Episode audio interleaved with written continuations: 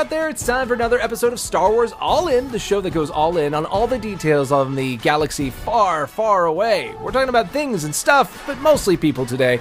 As I, Mac, one of your hosts, am joined by my always co host, Ross. Mac, great to be here today and uh, to come into another week of fan voting fun. And we are talking about Shmi. Now, Shmi Skywalker took second place last week to Bo Katan, or not Bo Katan, geez, Satine, the other one. It's a Mandalorian. Uh, They're Yeah, all related. yeah, Same so- last name. Yeah, exactly. So we had Shmi back on the ballot this week, and she beat out Slave One. She beat out DJ, and she beat out a third thing that I am not remembering at the moment. So she is going That's the strong. crack I team we- also, I know. I think we also had a tie for second place, so we may have two carryovers for next week's voting. So keep an eye on that. You're hearing if you're hearing this on Wednesday, uh, take a look out tomorrow. If you're hearing this anytime after Wednesday, hey, go take a look and see if voting is still open. Our Twitter, uh, twitter.com slash SWAI, I think would bring it up. But Star Wars All In, if you search Star Wars All, uh, you should be able to find us or, uh, yeah, Star Wars the first In. result. Yeah, take a take a look. It's a great place for us to add polls. It's been really fun having you guys help us pick what we're going to do. Yeah, we've had a great time, and it's been fun to see who's who has won because every single time I have been surprised. The person who I thought would win, but what has been nice Yeah. is the person I've wanted to win has won every single time. I think so it's that's been that, fun. Yeah, Satine, Shmi, it's like, yeah, these were characters we super needed to eventually get to. Wow, this is a great excuse to pop, bump them up on the list. Great. Absolutely, absolutely. We're having so much fun, and I'm really hoping DJ wins next week. All right, folks. Well, get ready because we're going to dive right into Star Wars' Holy Mother right after this.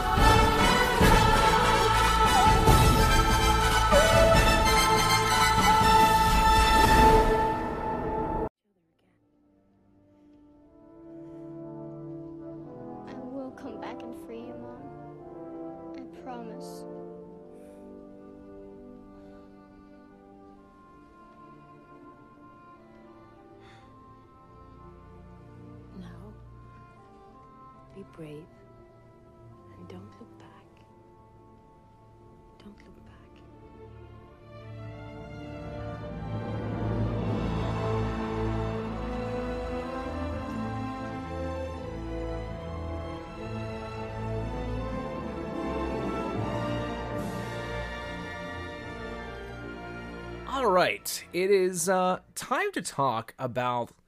Could we say the most important mother in Star Wars? I think we can get away with that.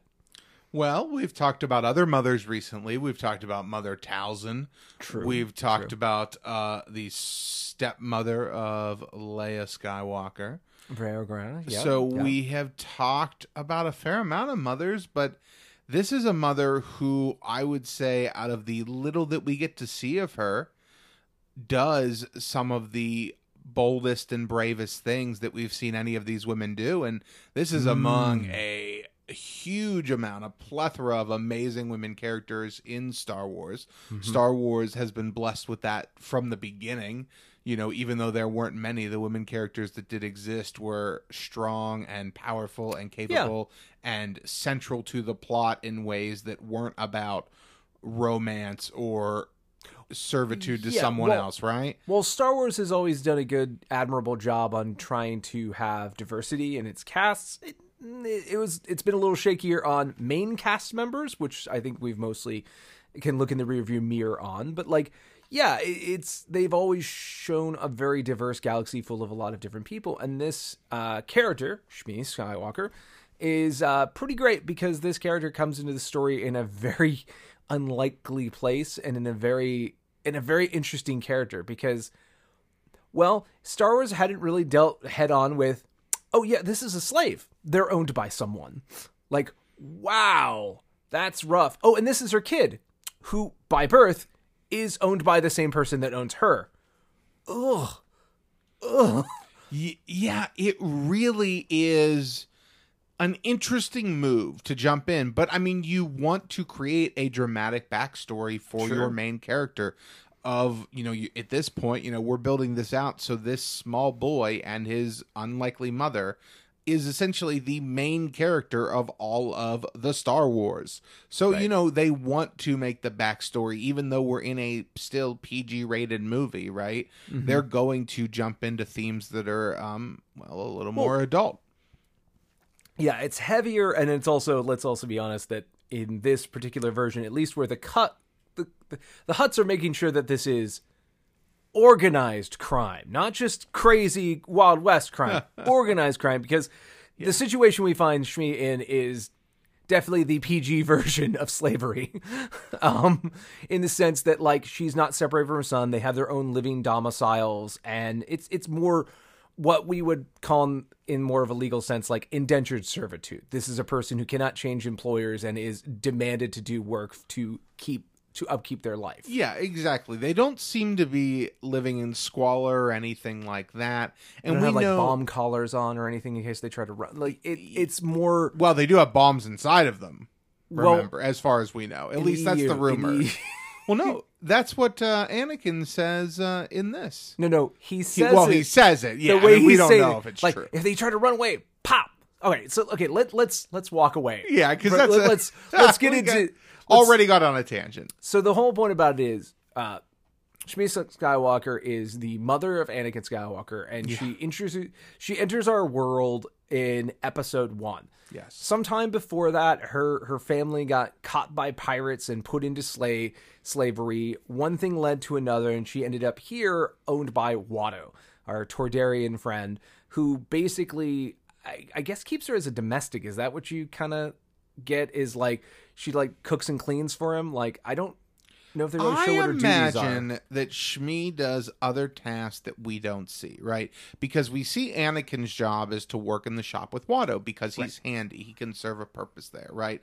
And obviously Shmi is taking care of the house, but they live in their own home. Like they are not sharing it with other people. It's small, it's compact, but it is just theirs. It has its own entrance off the street in essentially row housing, right? I mean, Mm-hmm. Yeah, you know what these I little would consider, honeycombed- yeah, it's the Star Wars version of like a a, a townhome apartment type of deal, Mm-hmm. right? And so for the area, for what you have, this doesn't seem like awful living at all. They seem to have food to go around and you know enough water to drink and all that, so or blue milk, whatever it may be. Yeah. So you know things don't seem awful for them. I but I never thought about that she's like you know making food for Watto or anything like that or doing homely tasks. I guess I thought as she every time we see her, she is just at home and has some other task that we never actually see. And that's, I guess, why I always thought it was like, yeah, she never seems to be ever going to the shop, and it's extremely, you know, brought to light that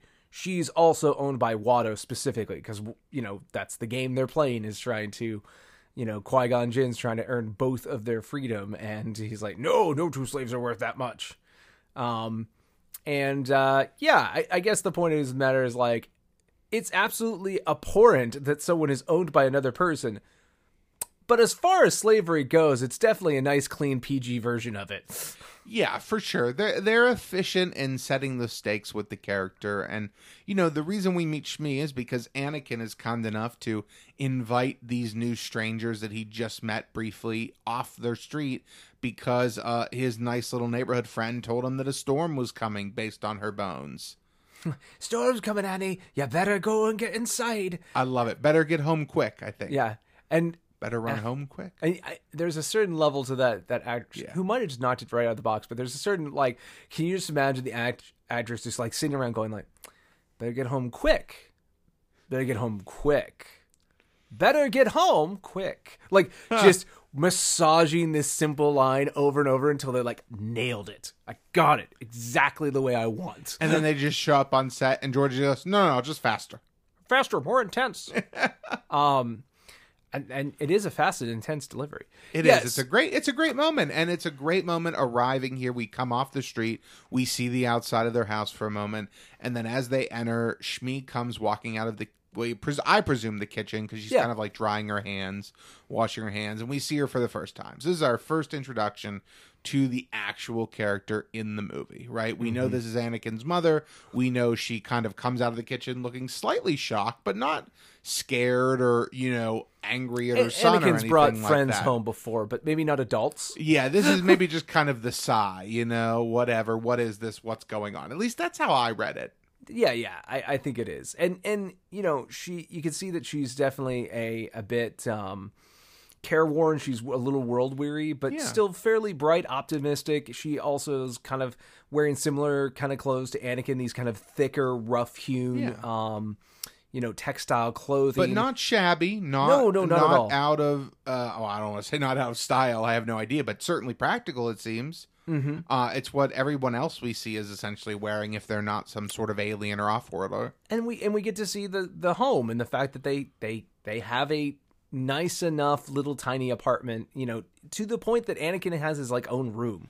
Yeah, they have at least a two-bedroom. It seems. Yeah, which you know, as far as Tatooine, They have an upstairs goes, uh, veranda, like a porch, too. I would suspect that's communal, but I don't know. Well, sure, but they have an entrance to their home right off of it. it really is like an apartment building. It's a little balcony off the yeah, back kind of thing. It, it, listen, I mean, we've seen some pretty crappy places in Star Wars. that's true. That's all I'm going to say about it. That's true. Now, I'm not saying anything positive about slavery, but it could be a lot. Like we've seen other instances of slavery in Star Wars that I guess are the far, whole point is far worse. Yeah, when we're looking at Jabba's palace, we're just saying night and day difference on the quality of life here. We're just saying Watto, Yeah. scumbag for owning slaves. However, if Way you- better if than you're gonna get if you're gonna get owned by someone, better him than a pike. Yeah. Yes, exactly. All right, so that's we get the we get the general sense of their state of livelihood. I think, I think we've danced around this topic, tried to be careful, but also yeah, that's the general idea. Is they're not living a life where she feels Anakin is in danger, right? Just out of her control. right. She Right. she's she's made some sort of living here that she can tolerate. Exactly. Now, of course, immediately after introductions, Qui Gon, you know, introduces them and himself, uh, and Padme immediately brings up slavery. Like, you know, just Doesn't just- doesn't your life suck? Th- What, I thank you. forget exactly I- I- what she there- says, but she's part- like, "The Republic has outlawed slavery," and Shmi's like, "Yeah, the Republic doesn't exist out here." there- I- And the- Padme's the- dumbfounded by this. the, the part of me that really hits is just like Shmi's like I just very much looks at like oh you're 14 that's cute for you here's how the real world is. Yeah, yeah. it's But- it's way rougher. even if even if she does have you know any of those undertones i think we're just implying uh she she's very she's very just sort of matter of fact but she's not mean or aggressive towards these strangers. She's very just kind and you know uh, explanatory to these people who are just these off-worlders. The two things that strike me is that she's a very um kind and generous person who believes the best in, in people, but is also an extremely realistic person about their situation, what's going on. So that's why I said like the line with Padme when I watched it was was more of like the Republic doesn't exist out here. Yeah, that's a tactful way for say saying yeah no d- yeah of course it's not. Yes, I'm a slave. The Republic just missed us. Like, Yeah. child. now of course this isn't the topic but i do think it's just it's really really fun to point out and this is just more in general for you know star wars fans here uh it's really really fun to see the high republic expanding on the state of the outer rim yeah. and basically you know uh, where we were only a couple hundred years before this how they believed that they were going to bring essentially modern republic controlled civilization to this part of the galaxy and Right. now seeing you know obviously it's all in retrospect hindsight but how much they failed at that mission and eventually we'll have that gap filled in and we'll know how they sort of failed at their job of bringing you know and getting rid of slavery in the outer rim like they had desired Well, it, it, it's it's echoing what it's referencing, which is the expansion of the American West, where there's like four themes that go through there that we see in these in these films, which is one, it's way bigger than you think it is. Like it's insanely vast. The outer rim is gargantuan. sure Two, there's a lot of people who don't want you here. They like their lawless awfulness.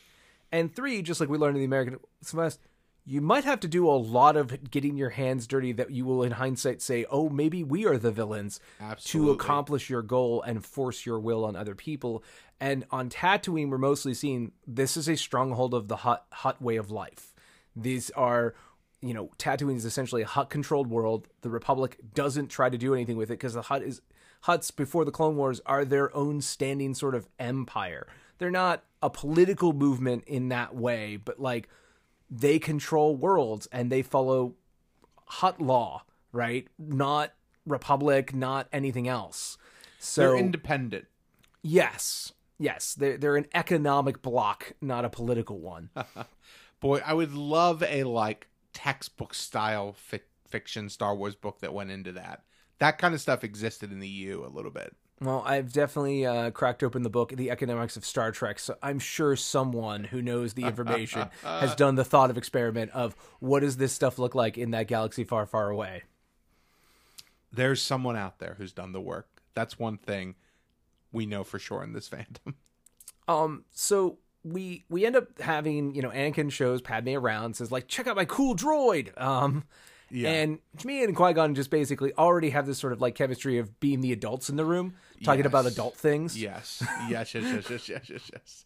They, uh, they, you know, they discuss Anakin a little bit, and there's, there's, they have a sort of deeper conversation a little bit, you know, basically how he's got a good heart, and then they're back around the dinner table. We get Jar Jar's, uh, you know, uh, tongue scene. I don't know any other way to describe that. Yeah, where Qui Gon shows his sort of superhuman reflexes, catching Jar Jar Jar's tongue just to scold him, and that's when Anakin's like, "You got a laser sword, don't you, Mister?"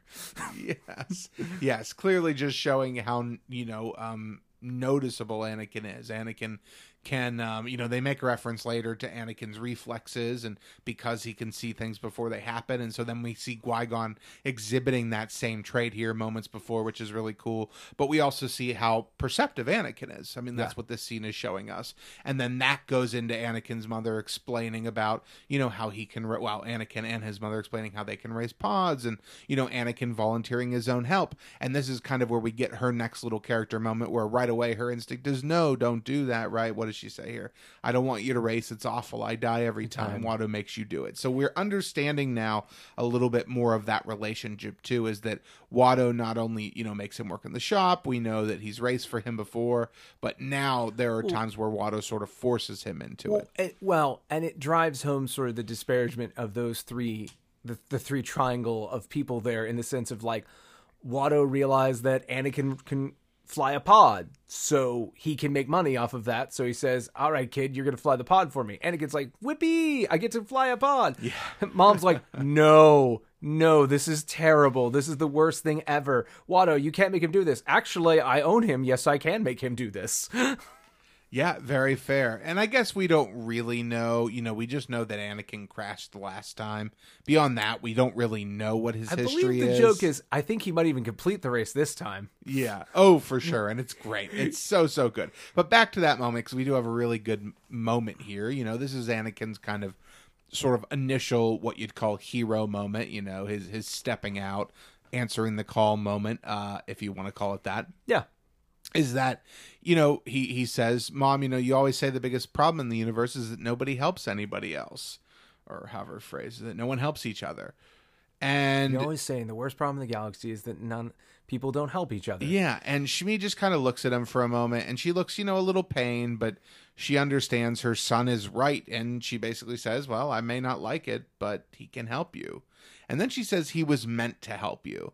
And I think that's an interesting line. Now, of course, that's just the way it's written and the way the line is delivered.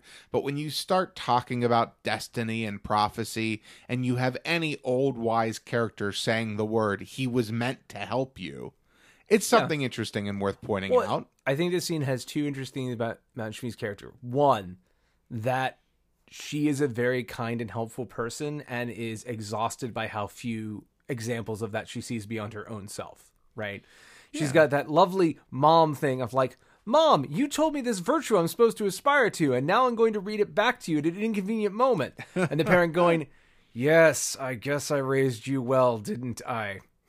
yeah, and well, that just is starting to show us the caliber of Shmi's character of Yeah. you know maintaining a positive outlook on life and on things, even when life as you know as it were got you down. Uh and then also willing to admit when she's wrong Yes. right? We're going to see here very quickly and very often uh during these few moments we have with her how willing she is to sacrifice for the greater good.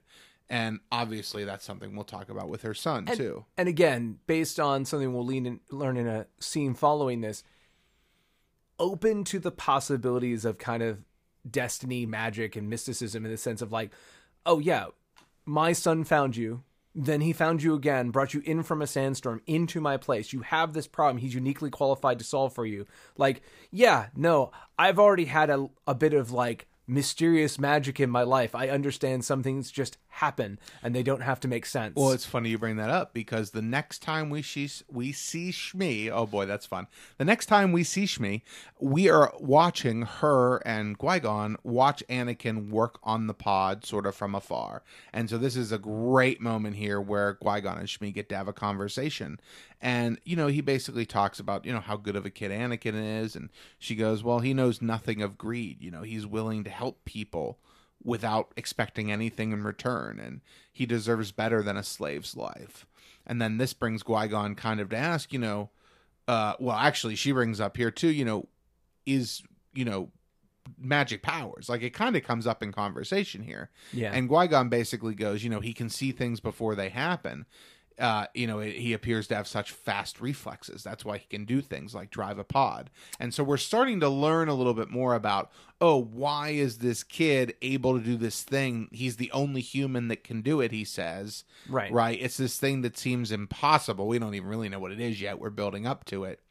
But all of this stuff we're learning about him, and now we're starting to learn, oh, it's because he's on this outer rim planet that doesn't really have modern civilization. And so, you know, they're kind of seeing this kid experiencing these things as magic, right? Right. And there may be, you know, his mom is thinking of it in that way or another. It might be Watto thinks of this kid as special. Well, he's special. But it, it's just everybody is interpreting the force differently. And I find that very, very interesting you know, because it's the same type of thing you see later on in the original trilogy of people not having a concept of the greater force. And so they all sort of think about it or experience it, interpret it in different ways. Well, I can't remember if it's dropped here or if it's dropped a little bit later during the M count scene, but there's the part where where Qui Gon says like, "Hey, you know, if he was in the Republic, we would have already identified him early. That is here in this scene, I think. Yeah. And then he begins to ask, you know, because he's so curious now about Shmi basically confirming that Anakin can already manipulate the Force, right? Right. and basically asks, you know, who was his father? Thinking, well, maybe there's some extenuating circumstance where Yeah, was a a traveler came here, to yeah. town, or you know, what? Who knows, right? And so this is when we really get the big reveal that, you know, looking back on it, I don't know if I understood this as an eight year old, but looking back on it, this really is mystic. And of course, very Christian. Well, this is what I, I always said that the prequels are, whereas we have the monomyth in the original trilogy of the hero's journey, right? Right. The bigger thing with the prequels is the prequels is digging into more mythic. Yes. Like, he's an immaculate conception. Shmi says that there was no father, right? Right. That just one day she had a stomach cramp there was and no found father. out. I carried him. I gave birth. I raised him. I can't explain what happened. Right. And of course, the thing about it is in mythic stories, this is completely fine. He's he's a magical being, you know, the gods have gifted gifted us with a champion kind of thing, right? And that's something that in the veins of storytelling that this is playing with, the you know, the fall of an ancient, wide and vast republic. Like it's very much Greek and Roman sort of storytelling. Right. But of course, we're a modern audience who goes like, "Yeah, but who knocked you up? Like, come on." Because you know we're not used to that kind of storytelling, especially in something that's like this fantastic far future kind of look, right? Our, our brains have a hard time conceiving of that. Now, eventually, Star Wars tried to fill in the blanks, and they get even weirder and more mythic as you go. Of was Palpatine just doing a weird experiment, and the Force just karmatically like needed to release energy somewhere and you know it gets really really weird but i i like that the story of it just plays it straight. Qui- Qui-Gon just like raised eyebrow he's like a virgins in the force huh? You know i read a lot of prophecy and there's one that this kind of fits just saying Yeah, yeah. I mean that's fair, and you know we love that Qui Gon is a guy that believes in prophecies because we eventually learn that not all Jedi do. So the fact that he's here at this moment, meeting this boy, you know, like we've already layered this, right? Yeah. It's uh, it's like one of those songs that keeps building on itself, right? There are enough signs, there are enough signals for us to interpret that this boy is some sort of person who is meant to be here in this moment, in this circumstance. Right. Now, if we hadn't already seen episodes four, five, and six, you may think, oh, this is just a character they meet along the way. You may not really understand f- clearly where this is going Sure. until we get to the bet. Which is what kind of happens next, right? So after Anakin successfully uh, completes the pod, or complete, you know, makes it work, gets up and running, uh, we go through the whole thing with Jar Jar getting his tongue frozen. Haha, everybody laughs, right? And so we move on and we get to the sort of pre pod race scene where Shmi and Kitster and Anakin and Padme ride in. They get off in the garage, and Shmi basically says goodbye to Anakin, you know, and all she really says is be safe just sends him on his way, you know, nervous, um, and goes to watch in the observation booth with everybody else. And that is really, you know, other than some scenes of Just Shmi getting, and- yeah, yeah, some reaction, there isn't really much she has to do during the pod race. It really does focus Because on Qui Gon basically just goes and talks to Watto, makes the bet about the pod race so that he can, um, Yes. you know, get both the slaves freed. Watto's like, that's not going to happen. And he's like, I guess the boy. He's like, let's roll for it. And Jedi's like, you know, I can manipulate the. No, you don't. That's why this is going to work. And so, one thing I wanted to point out here about this scene in particular, and so the very last line, kind of, of uh, Qui Gon and Shmi's conversation a moment ago, Shmi basically asks, "Can you help him?" And she doesn't say us. She doesn't say, "Can you free him?" or anything. She just says, "Can you help him?" Yeah. Right, knowing that this is a chance for maybe something good to happen. These fancy dignitaries from the Republic Yes. have a chance to do something for her kid. Yeah. Exactly. And she's not thinking of herself, right? And then when Qui Gon goes to free them, once again, trying to do the Jedi thing of, I want both of them. I'm trying to free both of them. And of course, he's presented with the situation where that's not going to happen. But throughout the steps that's going on, Shmi is just showing how much he's only thinking of Anakin, how much he's only thinking of his Very life selfless. and being completely selfless. And I think that's going to be important here, and we'll talk about it as we go. But after the pod race, Anakin wins. Everybody's happy. Yeah, and basically, um, you know, her words to Anakin are here. You brought hope to those who have none. I'm so very proud of you. And you know, the the bringing hope to those who have none is very much a Jedi thing, right? Like Right. that's something that they're supposed to stand for. They're supposed to defend the defenseless.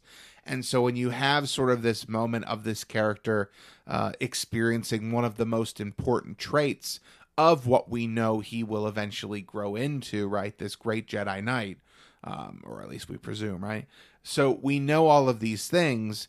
And so to see him complete this big, grandiose task, I mean, yes, this is in the movie because it needs an action beat. It needs something interesting. It needs cool set pieces. Yeah. But it's also very, very important, not only for our main character here in Anakin, but for this character we're talking about in his mother, because the way she reacts to all of this and the way she reacts to her son being freed, which is what we're about to talk about next, mm-hmm. is what makes her such an interesting character. Agreed. Right.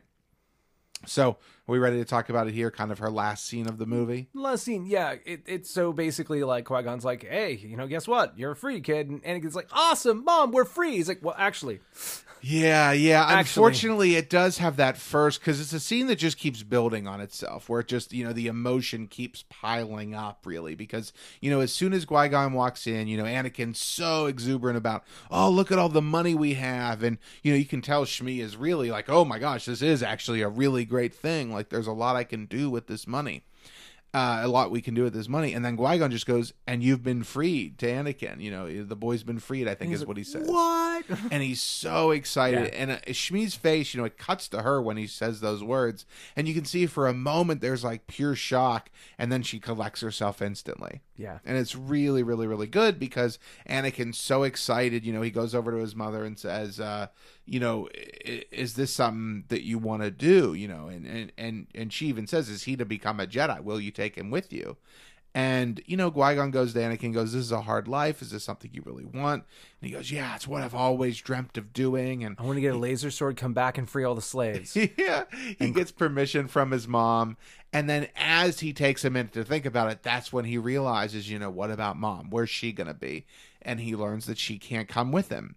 And once again, throughout the whole moment, Shmi is holding herself together. She is not letting, she's not going to let her emotion play a factor on her child. And this is something yeah. that's really impressive because think about how few parents are able to actually do that to not Right. let their own emotions affect what they do for their children. Yeah, and their it's a stoic quality that we we idolize in parents, which is not always easy to maintain, especially in something as emotional as this. But it, the stakes are higher in a lot of ways for Shmi because for Shmi, like he's getting out. Yeah. I could not want more for my child than for him to escape. It's this ideal. life. It's not just maybe the best posting that I could hope for him. It's literally a dream situation. It's winning the lottery. It's winning the lottery, but having to sacrifice your family to get those winnings. It's it's sacrifice. Right. Well, it's hey, I just won the lottery for my family. I don't get to touch any of it, but they do. Yeah. and I need to be happy for them, even if I would like, you know, I would like to be free and stuff, and I'm gonna miss my son, but like, this is the best possible thing that could happen for his life. Exactly, exactly. Now, well, actually, you know what? I'll bring this up in a minute here. B- before that, let's finish this film up, okay? So he's getting ready to go. He's packing. He says his goodbye, his goodbyes to Threepio, which is a great scene in my opinion. Yeah. and we get more, uh, you know, more in Anakin's room. We get to see more there, and then.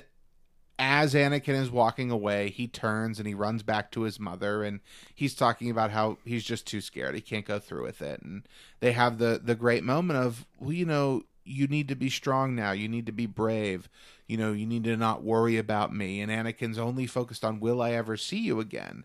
And of course she doesn't want to answer that one way or another. And she just goes well you know what, what do you think? What can you feel mm-hmm. inside of you and he goes, Yeah, yeah, I think so. And it's just this great moment where you get to see her. Like, you can't just say yes, you can't just say no, because one, you don't truly know, right? Two, Right. you don't want to lie to your child. So it's just a great kind of, when we're talking about that sort of in general, those mythic qualities of this character and her origins and the origins of her son. I mm-hmm. think that's the perfect way to end it and add more emotional weight to it. Right. Because if the character had just walked away, and of course, this is where Anakin says, I'll come back here and I'll free you. Right. And so this is Anakin basically making a promise to himself and to his mother, right? That's going to be really important to him later. And of course, a lot of us probably didn't expect this to come back so literally in the next film, too. Yeah, because Shmi walks out of the story at this point, um, and basically she's left on Tatooine, and we can fill in the gaps because by the time we see her next, a couple of things have happened in the interim. Yeah. Um, she, Now- Now, before we get on to that, there's just one more thing I want to talk about here, okay? Because you're missing the very last thing she says to him as they're walking away. The very last words she says are just really simply, now be brave and don't look back, right? And he doesn't, right? He just follows on. You see her there. She's kind of like almost embracing herself, just kind of like, you know, you can do it. It's almost over. literally just like, holding her emotions. yeah, in. make it happen. But I think it's really important to point out those words because you know the whole the whole don't look back thing after they just had this conversation about how he's saying, "Oh, I'm going to come back here one day," right? And she's basically telling him or in a way if you want to look into it this way, foreshadowing like, "Listen, if you focus too much on, this attachment, on coming back here, on me, on being with me, that is not going to work out well for you. And of course, that is literally what we learn, right? In the next movie, it's he can't let go of the attachment, and that not being able to let go of it starts him down the path to the dark side. And then in the third one, he's so adamant about not repeating the same mistakes that he made there, right? He, he- turns that into basically his final downfall. And so that line foreshadows so much that we're going to see about this character going forward where if mm-hmm. he just had essentially followed that advice things could have been very different for him. Now, obviously, that's reading very much into one tiny bit of dialogue, but the reason I kind of bring that up so much is what would have happened if he would have just stayed on Tatooine? Would he have faded into existence and just been a slave for the rest of his days? Or would he eventually, you know, been able to have some sort of uprising and free his mother and get them out of that life and maybe had that life he wanted if it hadn't been for Jedi intervention? Hmm. You know, what I'm basically saying is, was this the only option for Shmi to send her son off Oh. into the greater Oh, galaxy? oh, oh. oh. That's kind of what all of that is mean- getting at. The simple answer is yes. It had to go this way. Because it's the only one to understand and see. Like, you can't plan for, you know, when the moment presents itself, you have to jump Well, at it. He is the chosen one. The cosmic force has chosen him for a great destiny to affect the living force. He must complete his destiny. It was preordained. It was always going to happen this way. But see, that's the thing is we don't know that. No, a prophecy misunderstood, perhaps. I think it's how Yoda puts it. Of like, yeah, but it's you. It's you, the Jedi, who have misunderstood it. You, Sure. You thought Oh, balance was no dark side. It's like, no, balance is the whole slate's clean. Absolutely. But what if that balance he was meant to bring was just to Tatooine, just to the outer rim? You know, that's the thing. Like, Oh, no, no, there's no. so many ways you can my, like. my thing is as a as a real place we could talk about what anakin what if anakin stayed behind? What what if comic would that be of like explaining like i see him just becoming a really really good pod racer making lots of money eventually maybe using that as a way to get his mom and him out from under watto's thumb and then eventually i see it as like probably his mom dies tragically or something he goes off becomes a mercenary or something and then probably runs in with the jedi because this person has a lot of force powers and someone's going to detect him and so on and so forth and then he gets brought into the jedi temple and then he becomes the chosen one and then overthrows because you can't escape a destiny this is mythic storytelling these are parables there's I- no way I like that story, except what if it's everything you said, except then after he becomes a mercenary, he just becomes Palpatine's new apprentice. Yeah, exactly. Because the thing about it is like I, I, I don't mean like yes, as Star Wars a real place, Anakin gets left here. He dies in a pod racing accident two races from now, and he's just gone. Like yes, in theory, if we were playing with our imaginations, that could happen. but to me, it's like it is so broadly writ how much it's his destiny to be this person that like there's no way to escape the mask. Mortis basically they talk about the fact of like you're you have choices to make but your destiny is this gravity you're always going to fall back into. Yeah, I mean, I think we are very much on the same page with this. I would love. I mean, speaking for both of us here, Yeah, yeah. we both are big fans of the concept of prophecy and destiny Yes. in Star Wars. I think. I think when that sort of was entered into the equation, you know, with Luke, you know, and all, and all of that, that we got into that, and then of course this is just the next level of there, the prophecy foretold. Oh, I- And so we were into that. And so for us, it's something we read into more. You know, your casual moviegoer of this movie or just Star Wars fans in general may not always feel the same way. yeah i Especially because the prequels never gave us anything definitive, really. It's, it's really funny. My favorite parts of Star Wars are the mundane parts, like being, you know, space pirate pirates and loving troops and like all the like more hard parts of the universe. But that's what I think makes the core movies so much fun to me is I love lines like like, you know, that boy was our only hope. No, there is another. And like, you know, things like Shmi's here here talking about like, you know, don't look back because I know this will cause you problems in the future and I'm a voice piece for the narrator of the story Yeah. who's trying to teach you something with this tale. Like these aren't meant to be truly realistic things to be taken. They are fables and stories and parables and I love that nature of the movies. I think Star Wars is awesome in a huge place and you can have hard, you know, science fiction stories and grotesque horror stories and like it's a bigger universe to play with, but I like that the movies themselves are always playing around with this prophecy. Because I mean, to be honest, the next time we see Shmi in the story is basically hearing her scream inside Anakin's head as he's having bad dreams. Yeah, so we see Anakin is uh, not able to sleep. You know, we know it's a recurring thing we learn throughout, and we learn that he's having these awful nightmares about his mother, and he believes she is in actual trouble. And eventually, he makes his way to Tatooine with Padme and R2 to try and find her. Revisits Watto, learns that Watto sold her some time ago to a farmer on the outskirts of town. And despite his nice hat, Watto's on hard times. Hard time. Well, he lost everything. You see in the race, Yeah. he lost everything, and the last ten years not gone his way. But the craziest thing is, you know, he had to sell sell Shmi, sold it to this guy Cliegg Lars, and you know the craziest part? He married her. He married her, fed her, clothed her. Oh, great guy, great guy, great guy. Which reminds us, Yeah. Shmi Skywalker Lars. Now, I've always been curious about this, and this is something we've never gotten into in Star Wars. But did Shmi use those pod racing winnings to like? Did she like wash it through Cliegg, and then he used those winnings to buy her freedom, and then they fell in love along the way, even though she was already in love with someone else from her there's- youth, and then I love the idea of this whirlwind story and like where he like Cliegg and her are like, you know, swashbuckling their way out of slavery and falling in love along the way. Yeah. And then at the end there's like a foreshadowing where like Cliegg almost hurts his leg, but he doesn't, but it foreshadows the fact he's gonna injure his leg. I love that so much. and It then she asks about like, "Hey, you have your son Owen. Was that from your previous marriage?" And then Cliegg just gets really dark and says, "We don't talk about her," and moves on, and like that there was no other woman. Boy, it's a real shame that Owen isn't Anakin's brother by blood, even by half. But I guess He'd that would be a much younger things. man. It He'd would have- complicate things for sure. Uh, okay, so yeah, so basically the story here, if you don't know, spoilers, is that Shmi gets kid- kidnapped by Tusken Raiders.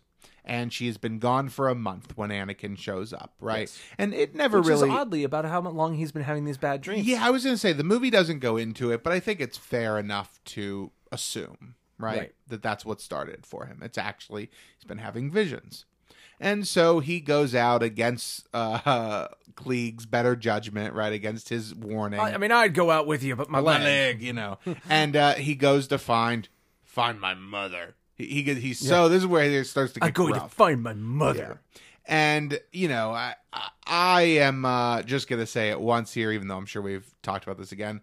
I love all the acting in Star Wars. I think it's exactly as was meant to be, as was written, as was Yeah. directed. You can say you don't like it, but I don't think it's bad because I think it's exactly what they were going for. Well, it's you can say it's bad, but it's because you're probably looking for a different product. I I, I feel Yeah. the same way about if people have ever watched Twin Peaks. Twin Peaks is made to be overly melodramatic on purpose. Sure, when it's sure. jarring and people are just crying at the drop of a hat. The reason is because they want that. They want this heightened overarching theatrical kind of style of emotions Yes. and that's what Anakin's channeling. That's what Hayden Christensen is asked to do is just like I'm going to go find my mother. and I like- love it, and it's great. And we see him on a speeder bike, which is always fun because who doesn't love speeder bikes?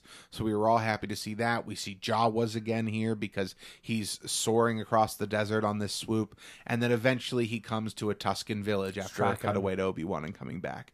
And so he finds the the the village. We're introduced to the Sand People dogs for the first time. Yeah. Uh, I'm sure they have a specific name, but I can't remember what it is. Uh, they're like Tusken hounds or something. I love think. them. Anyway, I love them. I loved them when I saw them here when this movie And came this out, and I love them now. Fascinating because you finally get to see like, oh, this is what a tribe of them look like. Like, because they have their tents, which are these weird sort of domes with these wrapped skins on them, and we basically see that Tuskens are primitive. They're not just an analog for like American Indians from westerns. Like they are more primitive than that. They are they are a less intelligent species than most humanoids. They are brutal and savage and all this kind of stuff. We see all of that, especially when we see his mom, who they've been doing who got God knows what to. Yeah, they. I mean, torturing. I think is the only way we should really say it because you know it's a once again a PG movie. But uh, basically, we walk in on Shmi tied up on a rack, basically bound by her wrist, kind of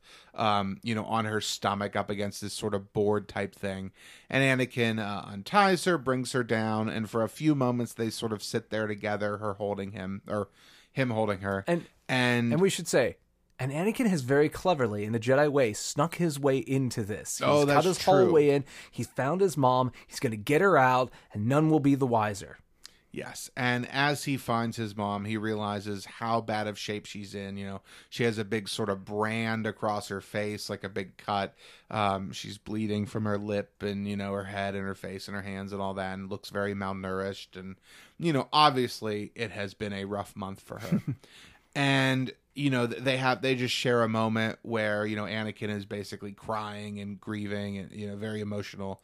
And you know she's just looking up at him in in wonderment kind of disbelief at first right? You know she thinks probably she's hallucinating. Hallucinating, yeah. yeah she reaches up and touches him and just kind of you know remarks kind of in like a lucid state about oh my full grown boy how handsome you are. You know i'm so proud of you and you know as she's trying to get that out right you know basically she she dies there right there after just about 10 or 20 seconds of time and I think cosmically, like Anakin's already starting to cry because not only is he seeing the damage, but I think through the Force he knows she's He's- slipping away. yes ab- i'm sure And then I think the other thing, again, mythic storytelling is she has survived to now because she needs to see her son. Yes. Like that is not that's her cosmic place, and that's what allowed her to stay alive during these harsh situations for this entire month. Is it's her destiny to see her son again. Yes, exactly. I, I completely agree. Completely agree. And you know, after Anakin murders a whole bunch of say, sand people, So, so Anakin comes out. The sand people are like, "Whoa, who's that guy in our camp?" And he's like, "Yeah, I was just gonna sneak away." That's not gonna happen. that's not going to happen anymore. And this is the first time where we really see the dark side get the better of him, where we see the dark side knock on the door and he answers.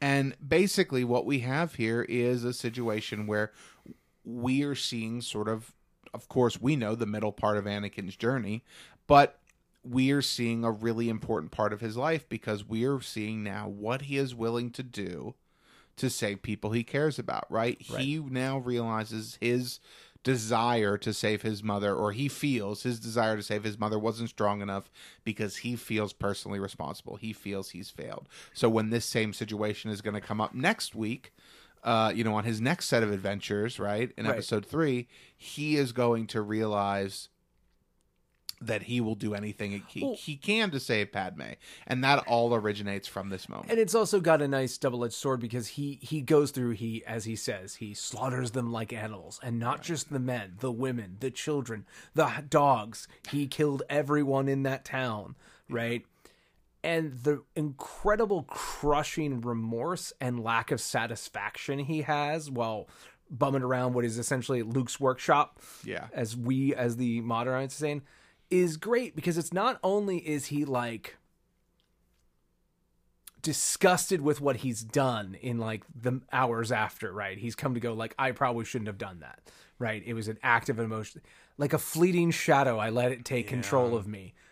But there's also like my to me a very important line from episode 2 is the Annie, you're not all powerful. Well, I should be. And he just like whips the thing into the background because he's also not satisfied. He couldn't save his mother, and all that revenge didn't satisfy him.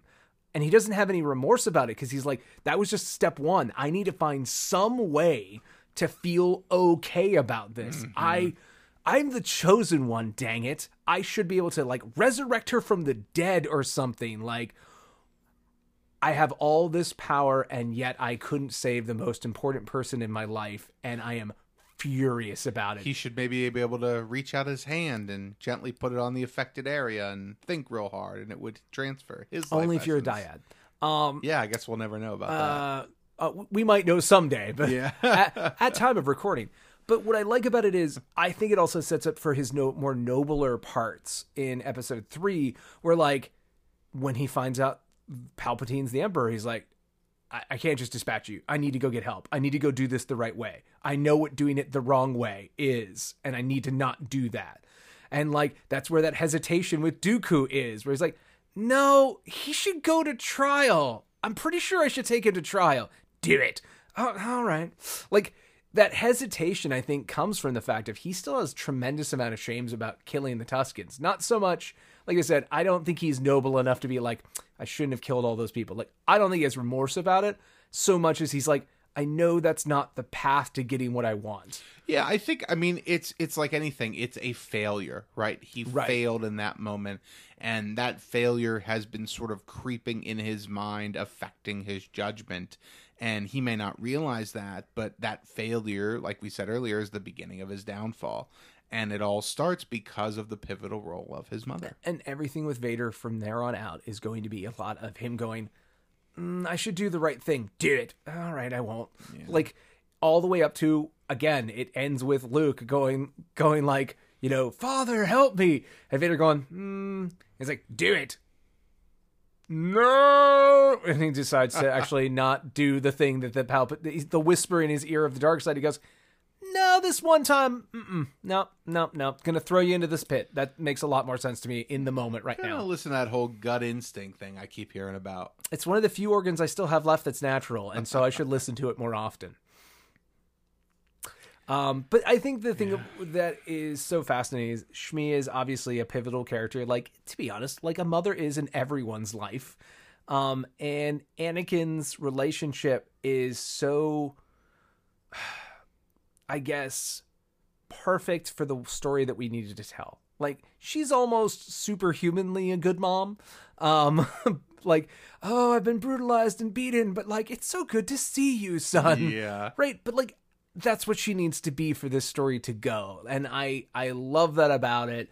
Uh, uh, I think the actress did such a good job with a fairly small role. Her little looks and her little like mannerisms, I think, channel a lot of meaning into these things. She can deliver these mystical lines of like he was meant to help you with a straight face where it comes by like, well, you could have made in the, in the mundane sense, but I think you might know he's a magic. He's he's a special. um and obviously such a formative experience for for Anakin because Absolutely. to your what if stories, if the first time he had a bad dream, he connected the dot, got leave from the, the Jedi Council to stop by Tatooine, got his mom out sneakily while she's still healthy, took her back to Cliegg, and there's a whole different universe where like, oh, that was really rough. I'm so glad I was able to save you. That's why I got all this power. That's why I'm super proud to be a Jedi, and I will always follow the Jedi way to save people like you, mom. You know what I mean? Like, Yeah, there's another yeah. world where like this ends very well and things are fine. yeah, Um, absolutely. and it pushes everything off a lot. And there's an entire tribe of Tuskens who aren't dead. you know, like there's an entire family line of Tusken Raiders that would continue on from that point. and because of those Tusken Raiders, Palpatine falls before he ever takes power, and everybody's saved. Well, what you don't realize is because those Tuskens are still there, they control their territory, which means other Tuskens don't get in there, which means there's no one to save Boba Fett when he's thrown in the pit of Carkoon, which allows to. Oh boy, and that's where we get into the crossover with the Marvel universe. That's. Oh boy, but the point is, this was good. Shmi is a great character. She is a great character, and it's something that I wish, you know, she has popped up a few times in sort of like visions, right? Vader has had different visions of his mother, um, you know, but she's never popped up again in more, you know, uh, living force type story. And while I think it will take us a long time to get there, I feel at least confident that she will show back up in Star Wars canon in the novels eventually when we get to a certain point of view, episode 2, Attack of the Clones, and we have the story about how Cliegg got his leg screwed up, but also how she and Shmi met. Oh, I hope so. That's the I need that rom com novel about Shmi and Cliegg. I I do And like just Owen being a brat in his room. I don't want a stepmother. what what I always like to think of because it's it's like Owen's always hanging out with his girlfriend to the point that I, I guess she's almost like a live-in girlfriend at this point. I don't know how Yeah. that works. I just I love the idea of Owen was Anakin and his stupid friends at Anchorhead, and of course he's like, no, don't waste your time with your stupid friends at Anchorhead. I mean, I did, but that was it was okay. Okay, uh-huh. that was back in 19 BBY. It was a different time. That is certainly a story I'd love to hear. So, but we- we're not going to get that story for right now. And I think we've said everything we need to say about Shmi. So we're going to move on to something else.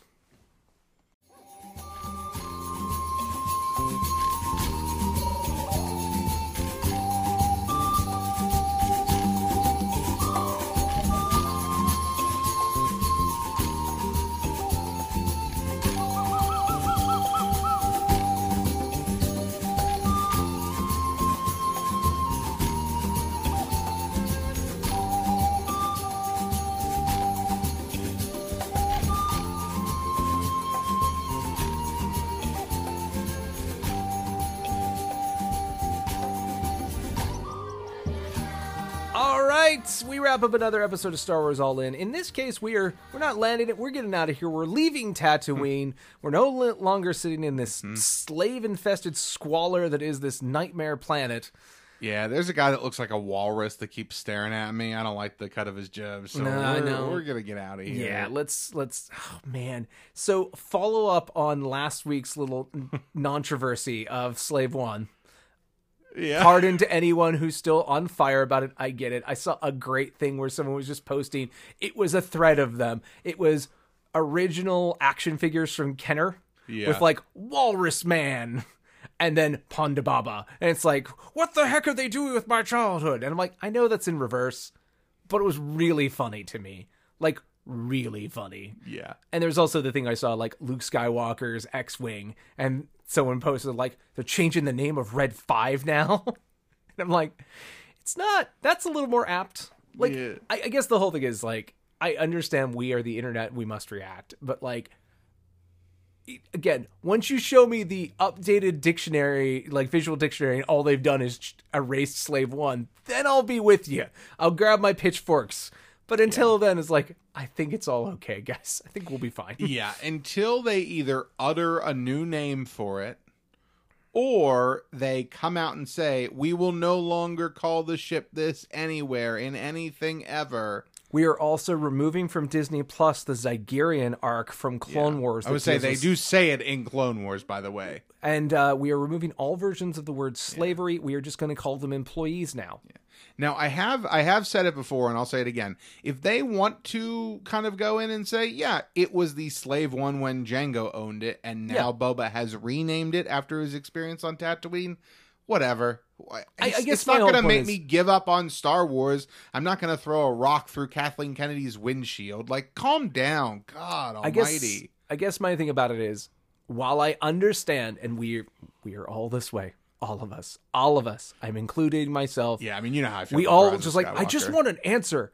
They're very busy people, and they do not have the time to write a press release about why they may or may not be avoiding the word slavery. It would be nice, Well, if someone I- from social media could just do that for us. But Yeah. I also just think that they're like, no, that just highlights the fact that we're trying to get rid of this word. We just want to get rid of it silently, if that's what we want to do, or.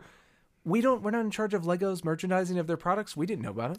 they are a large company, and that is worth stating. But I will say, I do think Star Wars needs better fan outreach interaction. I think it's an area they're not doing a good I- job in. my one argument with that be is everybody wants that from every fandom. We basically want like, can't we put Steve Sansweet in a box next to Pablo Hidalgo and we will just fire infinite amounts of of AMAs at them until we've exhausted every possible permutation of questions we have. Uh, I mean, Like, that's fair. Yeah. I, I get it, but there, there's another part of me that's just like, at the end of the day, their business is not to relate to us; it's to create stuff. right. And so at some level, like, yes, the silence is deafening. At the same time, there's a lot of more important things in our life that people are silent about. For sure. and they don't have time to comment on every rumor, I guess. But yeah, I, I just feel like some people at least, because I like I don't really care. You know, we've talked about this. this Yeah. whole, it's it's a it's a When it- non thing to me. When it But- trends on Twitter, you feel like someone in the social media team is l- tugging on the Yeah. sleeve of League of like, can I say anything? yes, absolutely. And that's I get it, but it's frustrating when it's a like the why is it the Star Wars Twitter run by a Star Wars employee that is like a fan and not a marketing intern? You know, it's like that's the kind of thing about the those jobs. that's the thing about the internet that bothers me, I think. Is like you- all of these things that should have made people closer have just turned into another way to market stuff. But I and that frustrates the hell out of me. and you have every right to feel like you've been being played. Because guess what? Slave One was trending on Twitter. And you know what happens if they fill in the blank and tell you why that's changed or if there is a story behind that? You know what it stops happening? Slave One stops trending on Twitter. so Sure, guess what's in their best interest? Let the internet burn. let people talk about it. You know, one day I was wearing my Boba Fett hat, and a person I know who is not much of a Star Wars fan, I'm not going to say anything more to uh, save face, but basically they were like, "Oh, I love your Mandalorian hat. This is the way." And I was just like, you know what? I could see a lot of Star Wars fans. I'm doing air quotes with my fingers, being like, "Oh, that's so stupid. That's so annoying." I'm like. that is exactly what we need in this fandom right now is we need it to be in the zeitgeist we need my mm-hmm. mother to know who baby yoda is we that is the kind of thing that star wars needs to survive and to become more than a niche thing. Like like Yeah, it's, it's- it's hard to say from our vantage point star wars is still a huge thing. Yeah. but star wars is not the hottest thing on the block if you're a sixth grader now like it was for us right? And that is something that we have to come to terms with and understand. And those kind of fan things those kind of big uh monumental moments in pop culture are what will keep people uh thinking about star wars in the long term and and in my opinion, like we talked about it, like kind of when we started the podcast, it was like resistance is the most important thing going in Star Wars at the time because if you're not hooking six to eight year olds, then there is no future for Star Wars. I love The Mandalorian. It's not the most important thing in Star Wars. It should never be the most important thing in Star Wars because I'm already in. This is this is care for me to keep me in and keep me buying, you know, uh, freaking Razor's Crest Lego sets and stuff.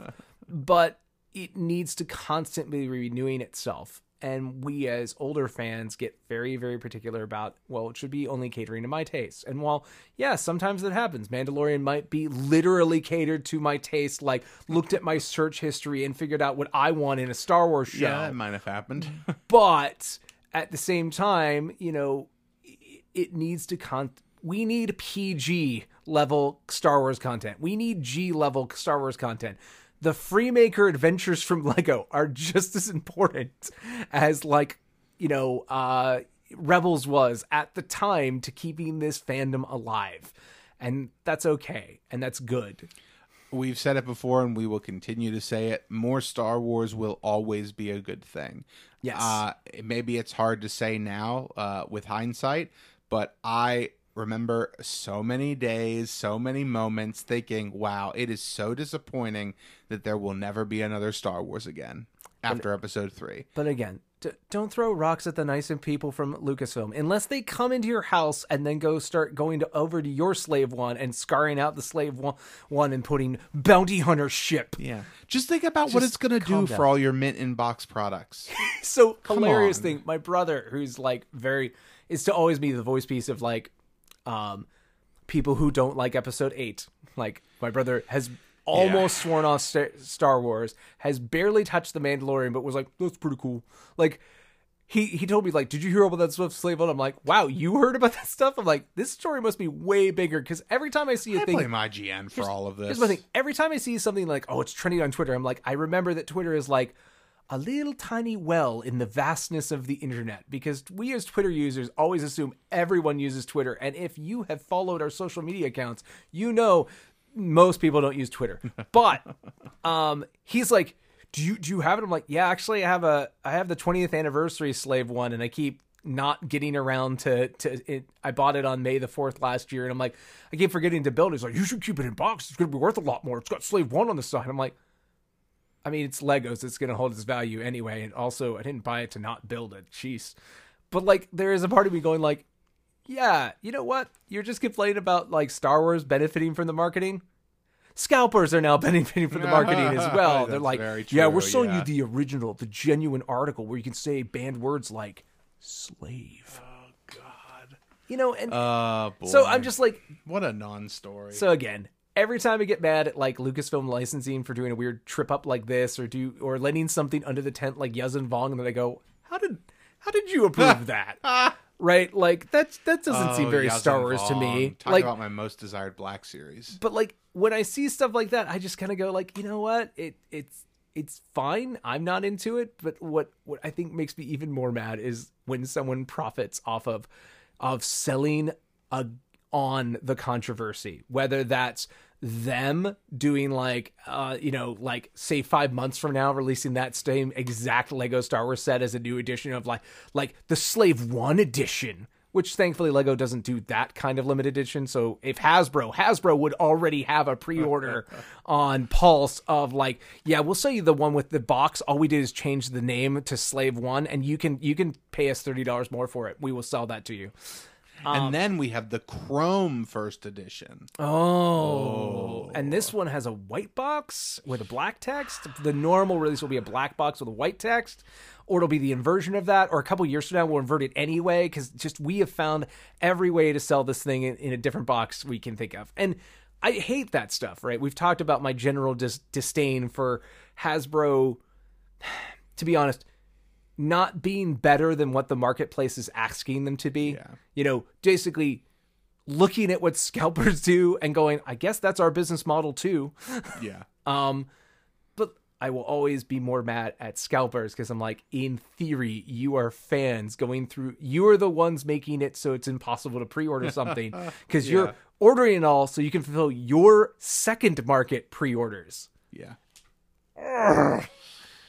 So I'm just saying, if I'm There's going so, on, yeah. if I'm going on eBay and I say see like with original Slave One packaging, I I'm just gonna look with you complete disdain.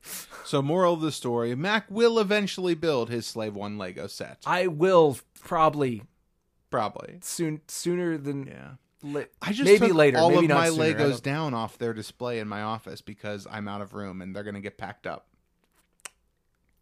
It's Yeah. very sad. I also have a new kitten running wild in my Star Wars office, so you know, I said small this- things. I said this on social media, like, yeah, right now it's in the Star Wars ro- room. And I'm like, yeah, raised in a Star Wars room, I can relate. yeah, we all can. I mean, throw slap a PlayStation One in the corner with Crash Yeah. Bandicoot, and it's oh basically Would you- nine year old me. what you need to do your your your kitten is so freaking small you should just go get little like pillow and see if he'll sleep in the black series tie fighter He could fit. I know he could i know he fit, could fit in the Black Series Tie Fighter. Hell, without closing the cockpit, it might fit in the uh, snow speeder. Jesus, oh my goodness it's small. think of all the instagram It's pictures very- you know what? It could definitely fit on what's that the Black Series uh, Enfys Nest speeder bike. oh I absolutely could definitely get it to sit on that. I mean it's a cat so it'd be hard to pose it there but like i would want that picture Yeah, that's true. It is very. well you've got well, the possibilities are endless though with the Tie Fighter. Yeah like i said you've got homework i, expect right, results I'll see what the- I can do. by I'll the see next what time I we can talk do. It's very hard to photograph a black cat. that's true I've been uh, living the sweet life with white and orange cats. I had no idea. they're easier to pick out Yeah, for they stand out. Yeah, for sure. It's just claws and yellow eyes somewhere in a fuzz of black. but uh, yeah, I look forward to seeing that by the next time we talk. Yeah, we'll see. I'll try my best. I've been been tr- having trouble getting it to uh, sit still for more than half a second, so we'll see. Yeah. But until we reconvene, I'm Mac. And I'm Ross. and until next Wednesday. May the force be with you.